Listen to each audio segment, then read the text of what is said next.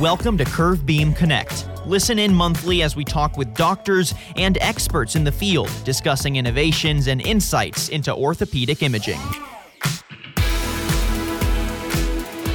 Thanks for tuning in to Curvebeam Connect. I'm your host, Vinti Singh, Director of Marketing here at Curvebeam.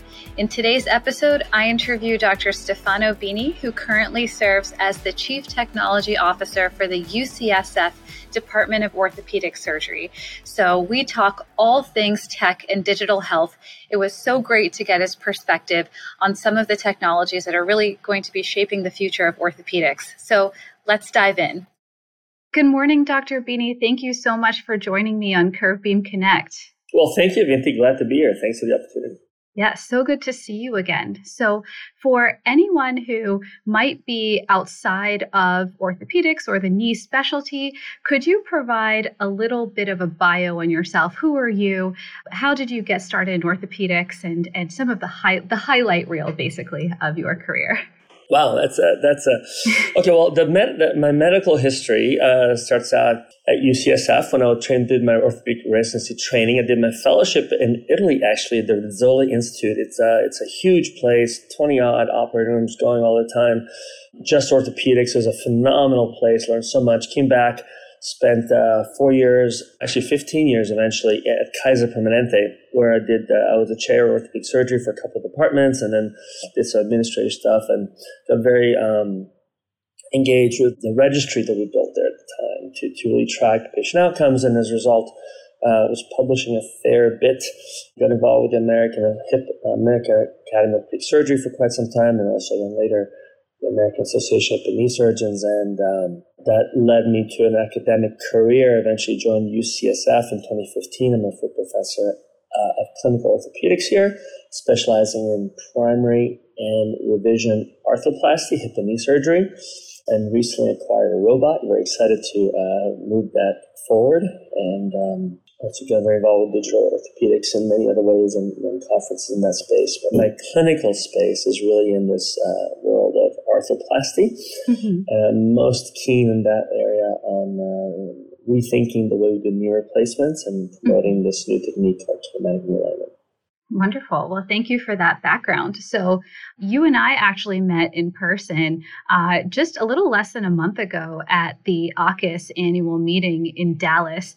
Given your background and expertise in digital health as well as orthopedics, I'd really like to get your take. So, one concept or technology that was presented on the podium, as well as one concept or technology from the exhibit hall that really intrigued you from this year's meeting?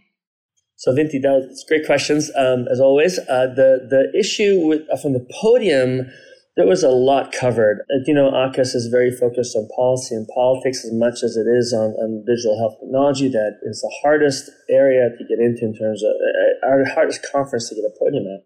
Mm-hmm. So it's amazing, amazing talks. You know, just off, to- off the cuff, I'm glad that we uh, looked at the gluteus medius as a mm-hmm. problem. I know that's not what everybody else might think about as the key topic at the moment, but we had a good conversation around an, an area that I think is still under underappreciated in terms of its importance. On the concept side, technology side, I think what you're seeing finally is we're starting to see more um, interest in the use of artificial intelligence and machine learning to try to identify uh, risks and not just a risk for a specific outcome, but also see if we can identify informa- informa- enough information that we can then use to uh, in, impact impact that um, the results. Mm-hmm. Uh, and uh, I think we're seeing increasingly on the vendor side in, in the rooms, companies like yours mm-hmm. and others bringing new technology to the forefront. And interestingly enough, seeing that pretty much all the companies had a digital uh, the big boys, the the Strykers, the Johnson Johnson, the, the, the you know DePuys, the, the Zimmer Biomet, mm-hmm. uh, Smith and Nephew, et cetera, that have sections in their groups dedicated to digital health and technology. So we're definitely seeing that evolution taking place. I know that you mentioned that your hospital just got a robot. How else is digital health impacting the surgical cases that you're doing on a day to day basis?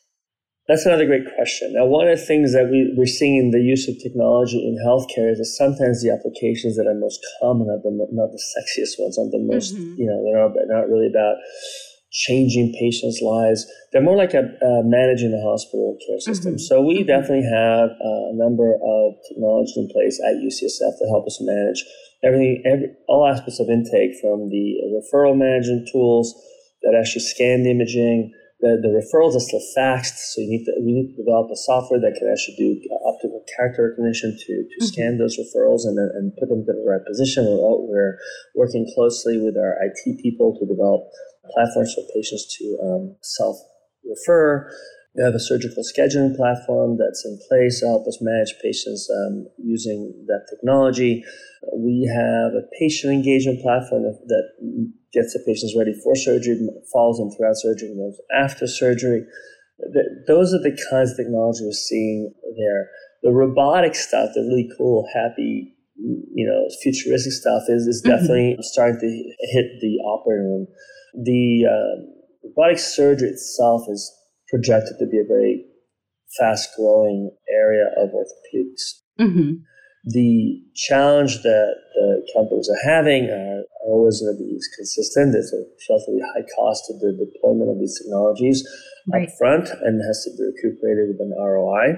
Mm-hmm. And in my opinion, reading the literature that I have been tracking, that ROI has become increasingly clear and is okay. decreasing variability. And mm-hmm. the variability is very is what drives readmissions, what drives complications, and we're seeing lower costs over the 90-day episode of care mm-hmm. consistently mm-hmm. um, across all databases that are not that are not necessarily biased. Like there are mm-hmm. Medicare mm-hmm. databases, there are statewide databases, and I think that's useful uh, metric. Mm-hmm. That's that's great to hear. So on one side, technology is really helping with logistics and just operations so that doctors and staff can focus more on actual patient care. And then the robotics are actually, we are seeing that they are having an impact on outcomes. And uh, that's that's great. So I just came back from the RSNA, which is the Radiological Society of North America annual meeting, and one of the takeaways that I got was that for 3D printing, orthopedics is actually the number two discipline that's leveraging 3D printing, uh, just behind cardiology. There was a Gartner study that said it was projecting that by 2021, so by this year, 25% of surgeons will practice on 3D printed models of the patient prior to surgery. Is this at all happening at UCSF? Um, and if so, what impacts or benefits have you seen? And if not, what do you think are some of the uh, steps that it will take to actually get implementation? Okay, really good question. And it actually ties into imaging, it ties into um, visualization, problem solving. So let's take that one piece at a time. So mm-hmm. 3D printing requires some form of imaging, so CT scan, MRI, usually CT scan, from mm-hmm. which you then create a 3D model. That 3D mm-hmm. model can be used to visualize the complexity of surgery. One thing that's interesting about orthopedics is we're dealing with hard tissues. Mm-hmm. They don't beat, they don't, they're not squishy, they don't move out of the way, they don't change shape, which is not true of, say, all the abdominal organs. So we're fortunate to be able to have a, um, to working with a material that is hard mm-hmm. and therefore can be modeled and therefore we can be printed. So we're mm-hmm. definitely the right people to work with these sort of models. That is a subset of the surgical specialties that would be most affected or can use these models more easily. Mm-hmm. So, yes, 3D printing of complex pediatric deformities, spinal deformities. In my case of hip surgery, uh, we've seen a fair number of good applications using uh, modeling of the pelvis, mm-hmm. where there's lots of bone loss from prior uh, implants that have failed and or and have had a reaction that led to the absorption of bone around the implants, resorption of bone around the implants, so that you can actually visualize and see uh, what that space can look like when you get in there. And I tell you, I find it very, very helpful. Mm-hmm. The next generation of that, however, is that you don't necessarily need to create a 3D model. You can create a 3D hologram of that okay. same tissue and visualize it using either uh, obviously a headset, a VR headset, or an AR headset, but also you can use it using a phone, an iPad, doing a flat screen, and then um, there, there are technologies allow you to do that. I actually work with a company companies doing this, and it allows you to take that same 3D model without printing it, uh, do the segmentation. I'll come to that in a minute. Create a 3D model, then you can literally manipulate it with your hand in front of your screen and tilt it up down however you want, as if you had a 3D model in hand. Right. And so that that makes it a little bit easier to access, right? Because you can carry it with you on your phone the whole time. You don't have to put it in a pocket. Some of these 3D models can be a bit bulky a number of companies are using 3D model print. They print 3D models for their surgeons right. and then send them a, a, a 3D model of the custom implant, which otherwise a surgeon can't access because it's sterile and they don't see it till day of surgery.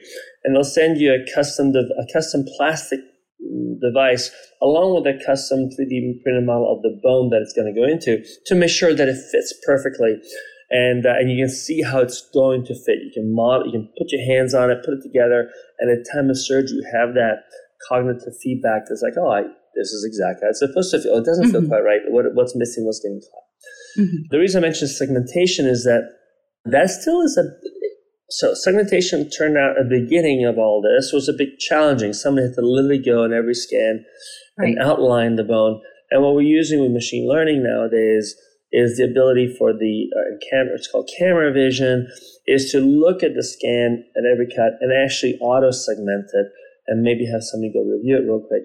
But as we get closer to closer to better auto segmentation, 3D modeling, whether it's in in, um, in virtual reality or in 3D or in actual 3D models, is going to be increasingly um, useful and, and, easy to adopt. But it's that it's that I want to be able to push a button on the scanner and say, give me the mm-hmm. give me the 3D version of this, right? As opposed to have to have somebody do it. Right. So you actually see that we're moving beyond the need. I was going to ask about does UCSF have a 3D printer on site, but you're actually talking about even moving away from that completely and just moving to a, a, virtual platform where you have a virtual 3D model that's just as dynamic and useful as the the printed piece that you can hold in your hand. Right. We actually do have several 3D printers. Uh, okay. We even have a little lab for the residents to go play in. So, um, no, 3D printing is alive and well at UCSF, fortunately for that. And we even are doing metal 3D printing. There's a, and actually spun off a small company looking specifically 3D printing came out of the UCSF uh, oh, okay. uh, labs because they're getting busy enough to go and build their own company. So actually that went working out pretty well, yeah. Great. Yeah, I think that's become pretty commonplace in in dentist offices and and uh, orthopedic orthodontist offices. Yes. So very interesting to see that that we can expect that to become more commonplace in, in orthopedics as well. Yeah. I do love that you brought up machine learning and AI because that kind of leads very neatly into my next question.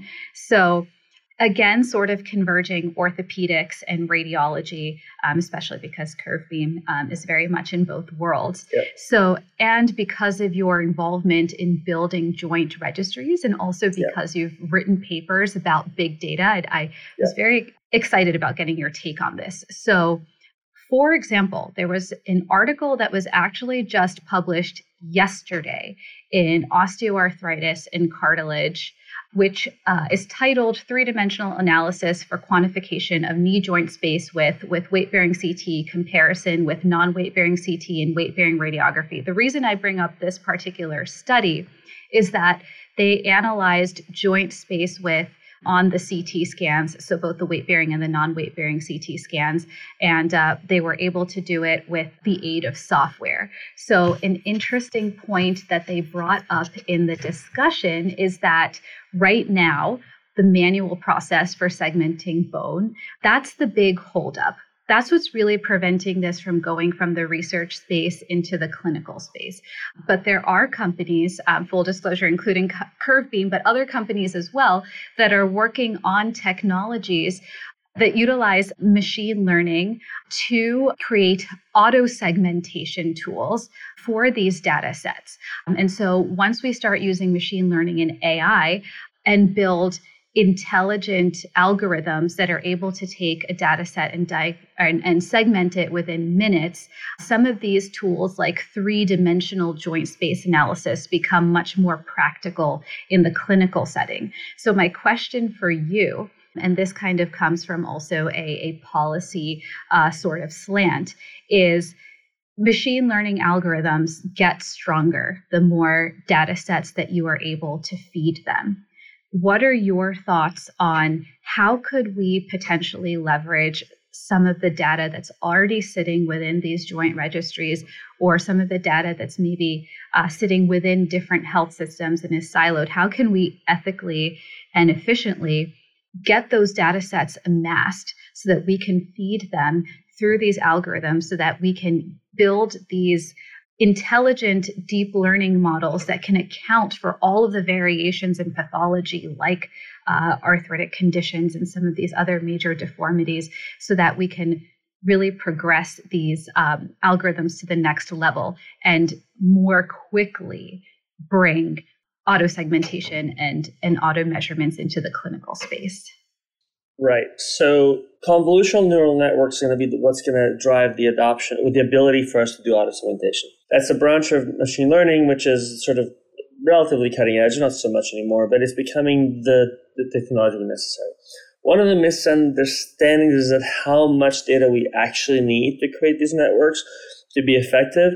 It's not like by face recognition. Pattern recognition is a little bit easier on in orthopedics, and so we don't need millions of data sets, of uh, data points. We can probably do with tens of thousands, I mean, even hundreds sometimes, depending what you're mm-hmm. trying to image. So the quality of the image on which we're using to train our, our, our um, algorithm is actually uh, as important, if not more important, and how it's and how well it's it's annotated. But we're that's going to come pretty quickly you're going not and not just CT scans. The 2D to 3D imaging world is coming along pretty quickly as well. And then we need to figure out just how uh, whether the how accurate it has to be. If it's sub millimeter, it's going to take a while. But if it's a millimeter or less, we might be able to get there quicker. The idea of the, the, what we've learned recently from CT scans, and for those of you listening who don't understand the difference in a weight bearing and non weight bearing CT scan, if you're in a CT scan supine, the joints open up and we don't really can't really tell how much wear there is in the cartilage.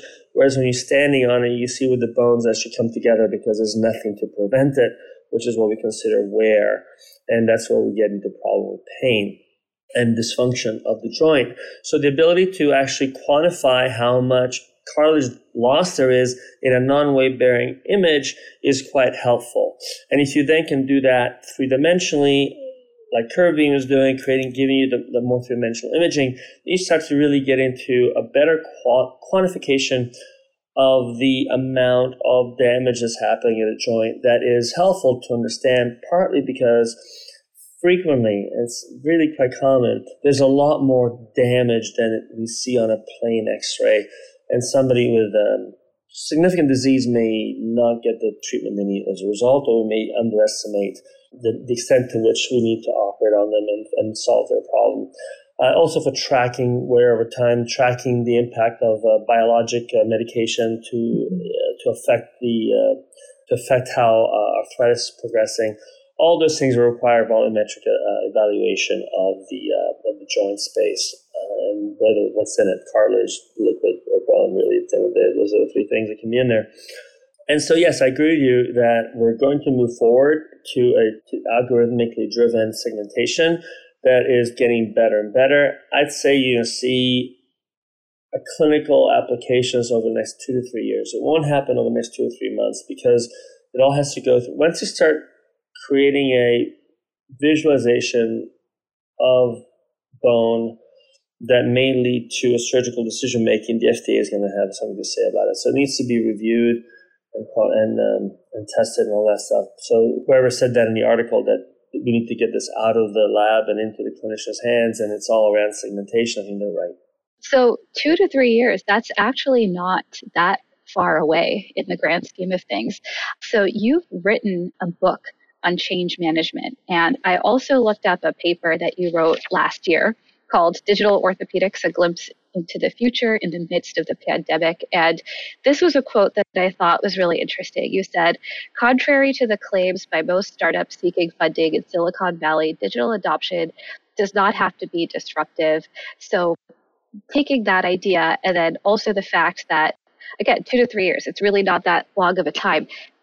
There may be surgeons who are hesitant to trust what this new methodology that's that's based on measurements made in a 3D space that are made by a computer that can't necessarily easily be validated manually from a change management perspective, what do you think it might take? Uh, the technology might be ready, but what might it take for this to actually be adopted as the new, potentially new standard of care, even if I could throw out that word? It's it's an interesting question, right? Because why is it that faced with overwhelmingly improved technological options, people across the board tend to not adopt them? Why does adoption take such a long time? The iPhone did not did not do well the first couple of years it was out. People wanted that keyboard. Mm-hmm. Cell phones, a big deal was expensive, but they also had issues with connectivity when they first came out. One of the issues that we have with technology, people basically don't trust it. And so they need to have an experience with it, and that they need that experience meets expectation. That's one. It has to work. Mm-hmm. For example, usually with something like uh, this volumetric work that we're doing, you're saying, I have this data, and the surgeon's going to have to open a couple of knees and say, oh my gosh, that was actually accurate. That really did mm-hmm the script, what I saw in the X-ray didn't show me all that. Now I know. So was, once you do that two or three mm-hmm. times and you get that positive feedback loop, it's actually quite sticky.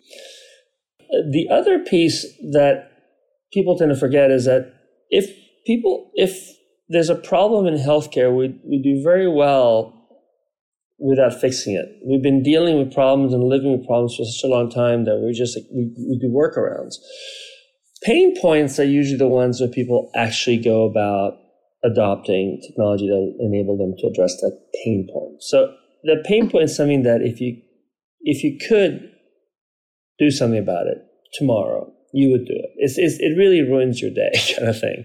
Mm-hmm. Uh, and mm-hmm. and and so I always see that when you either put out a product or launch a technology or uh, in, implement a change management strategy, if the folks that are dealing with the problem see it as a problem, see it as a real pain point, they'll adopt it very quickly. And that was a lot of what my book was about was how do you empower teams to to solve their problem, the problems that they perceive to be important, as mm-hmm. opposed to what maybe management sees to be important. Because at the end of the day, the management doesn't realize it all flows in together. But mm-hmm given the opportunity to solve their own problems, teams tend, tend to do so. And I think when the technology is presented in such a way that it clearly solves a pain point, and it does so at a price point and an, uh, and, a, and an adoption point that is manageable for that particular person in that particular environment, then they tend to get adopted rather quickly. And then there's the, the delay, right? Then you've got the, the people at the cutting edge, and you got the, the middle, and you got the, the laggards, the people behind that won't, you know, they'll really have to be dragged because they know what they know and they know what mm-hmm. can mm-hmm. do for them, and they've learned it, and they're just very reticent to change. That is a natural progression. So the trick is to get your early adopters to go in and say, "Yes, this works." Figure out the figure out the um, the details, pass it on to the bulk of the population, and then eventually transfers over. Mm-hmm. Okay, so uh, using those same concepts that apply to to many industries, um, exactly. could, it's not that different, really. Yeah, so we'll we'll be able to see adoption happen. I do want to go back to a point that you said. I thought it was interesting. In the orthopedic space, it's probably not going to take millions of data sets to train the algorithm. Um, yeah. Maybe thousands. Do you think that the joint registries potentially have a part to play in collecting those data sets? Um, you know, a, a common theme and conversation for those in this space is how do we prevent bias? How do we make sure that data sets are, are properly representing all parts of the population? Is, is there, from an ethical perspective, a role that the registries can play in making sure that what is being fed into these various algorithms is properly representative? So let me clarify the reason you don't you don't need a million white males age 65 mm-hmm. right mm-hmm.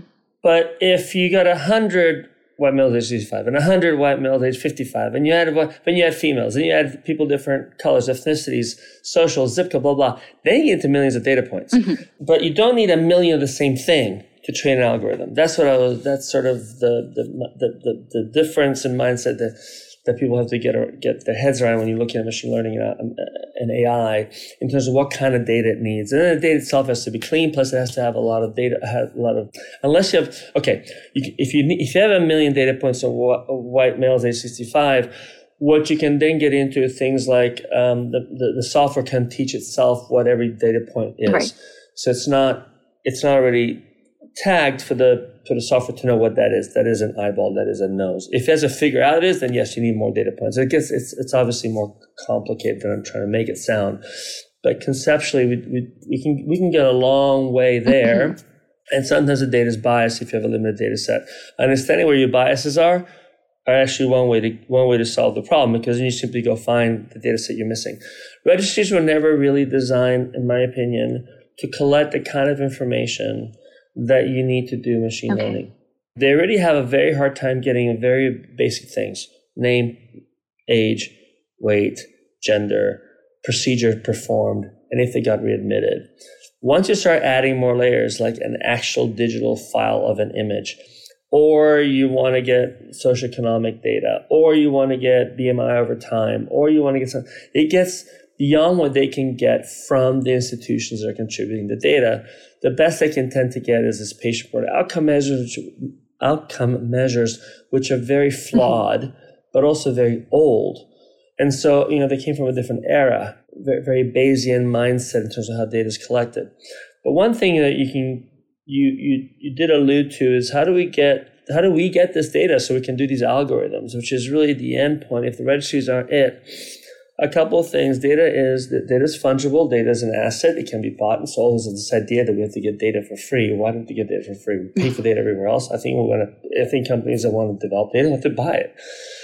The other thing is um, that there's something called synthetic data, which is the ability to create a data set which is statistically equal to but completely separate from the original data set from which it came from allows you to replicate data sets and then remove all the HPI issues related to which is not the same as de-identifying data because if you have enough information you can always identify a data point back if you care enough and so there's, there's some issues with cybersecurity there.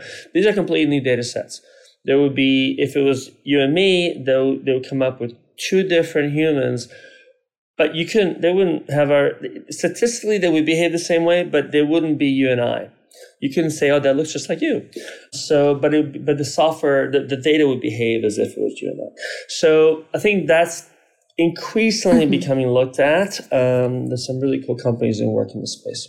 Yeah that's really interesting. Can you say that uh, term one more time? Synthetic data synthetic data. Very interesting. Yes. And I think so that brings up a good point. I absolutely agree with you that there is a cost to data. And so the, the, people who need it to build these algorithms um, can pay that price.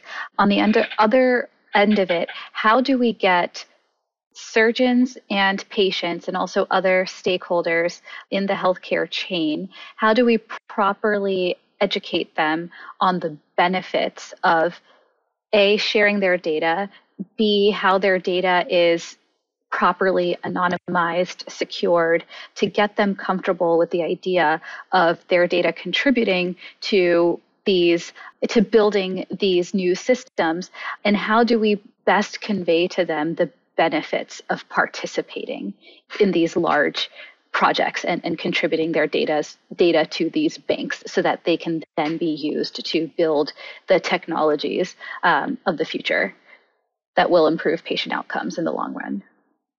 So there's, there's a multi-layered answer. Data sharing and data interoperability, which are two closely tied but dissimilar t- concepts, so data interoperability in of itself, accessing the data, getting through pipelines, understanding it is it, it, it isn't super simple. Sharing it under current laws with HIPAA restrictions is requires institu- institutional review boards or right consents. It uh, requires a fair amount of work, right? So if that work is comes on top of a very very busy schedule, significant challenges in in, um, in, in just reimbursements. I think I don't know if you're familiar, but Medicare slash reimbursements to physicians that this was proposing to next year. Significant cuts that have been for the last 20 years. I think physician income has gone up. So physician income has not gone up compared to inflation since the 70s, I think, in terms of overall. If, if it has, it's not much compared to, say, the cost of hospital hospital costs and insurance costs, et cetera, which have ballooned. Mm-hmm. And so you, you're talking about asking folks to do some extra work, which is not compensated and there's no time for. So it's a that's a that's a challenge. So so you're probably not going to get the physicians, the, your regular non-academic physician to contribute. Mm-hmm. In the academic setting, it also has to have some formatting in the context of research project, the things they're doing. So you're seeing the the radiology departments, of course, are collect this information, going through going through that process and doing it. But then putting it into some generic data bank that everybody can access and run their algorithms on, that's an NIH kind of problem that isn't happening. There is the osteoarthritis initiative, which is actually probably the, the one data set that we're all accessing to do this kind of work, uh, which is really quite good. And that was funded. Uh, it's a not for profit concept. And it's available to all of us uh, without a fee, and that's really helpful. But you're right; there's so much more data we could all access, and and we and um, and how could we uh, use it? And I I don't know if it's a. I mean, one could argue we could go directly to the to the to the patients, to the ones that actually own the data in mm-hmm. theory, mm-hmm. and have them contributed to a, an anonymized data bank. Uh, it'd be very hard to keep it totally anonymous over time if people really wanted to look at it. Um, but there's plenty of people who don't care that much who probably contributed to it. That the ability, the question is, so how do we ha- how do we create a large data set that everybody can access to run algorithms and uh, optimize um, this is a difficult question. It's going to wind up being individual companies that have access to this information mm-hmm. will have the access to that information. They're not going to mm-hmm. share it. Right, right. Okay. So no easy answers there, unfortunately. No easy mm-hmm. answer here. Well, you know, Curvebeam is hoping in the long run that we can contribute to that in, in some way, shape, or form. Um, but very uh, interesting to get your your viewpoints and your thoughts. I mean, a company like Curvebeam, they collect. First of all, you have a much richer data set than than most people other than CT scans, right? So you, you're collecting three dimensional imaging. No one has mm-hmm. that. I don't think. I think it's just you guys. Everybody else has two dimensional images, and we're going to get to 2D, 3D at some point, but right now, you basically have mm-hmm. that. And then the CT scans and MRIs. The question is, how do you, how do you correlate those two, those 2 mm-hmm. data sets? And I don't know if you're planning to create a, a public data set of images and maybe you could you could come with consortium with companies like Siemens or Philips, uh, GE that actually had the machines collecting the CT scans and MRIs. Is there a way for them to share? But I tell you, just getting that information off that machine and, and in the hospital or in the clinic and into the cloud isn't obvious because yes, oh, just file because of all the security stuff. You can't just say, okay, every file that gets collected goes into this cloud the hospitals have a lot to say about that, and they, they don't want to be. A, they're not going to be one. They're not. They, that's going to be a challenging thing to do. Yep, yep, and that and that's why I think it becomes ever so important to convey to all the various stakeholders what the benefits are uh, of of doing that, of of allowing the data to enter the cloud and and to uh, be used ultimately in ways that are going to benefit the patients. But it's uh, it's a very like you said a very nuanced question. And um, but i think as we progress beyond the strictly technical questions or engineering questions these are the, the larger broader questions that have to be thought about and, and definitely worth discussing. So those are pretty much all of the questions that I have for you today. Is there anything that you would like to add, maybe about the uh, DocSF conference that is coming up in just a few months here? Would you like to make a pitch, maybe uh, encourage people why it might be worth attending? Yeah, no, it's funny. Before our call, I was on the phone with Intel. Another company we'll have there, um, their digital health division. Uh, we'll have Google there. We'll have. I'm trying to get Meta there. They're they're excited to be there. Uh, Microsoft, the big the big folks that are working uh, that are not the standard. You wouldn't think of them as standard healthcare companies, but Dr. DocSF this year will focus very much on the future of orthopedics. Mm-hmm. Now, the, what we're going to talk about in orthopedics is going to apply to pretty much every other element of, especially the surgical specialties in medicine. But we do focus on orthopedics because it's good to have a use case uh, against which to, to, test your assumptions and mm-hmm. thoughts. That's a big part of it. The other half of it, or the other third, one other third, so one third is digital orthopedics, the future. The other is digital transformation. How do we get from here to there? Because there's a lot of misunderstanding um, that we just, like we talked about earlier, you drop in a technology into an environment, it automatically works. No, you have to actually change workflows. You have to have people understand it. As you point out, the value proposition has to be very mm-hmm. clear, and then get people to actually try it. And it's hard to get people to change. There's no question about it.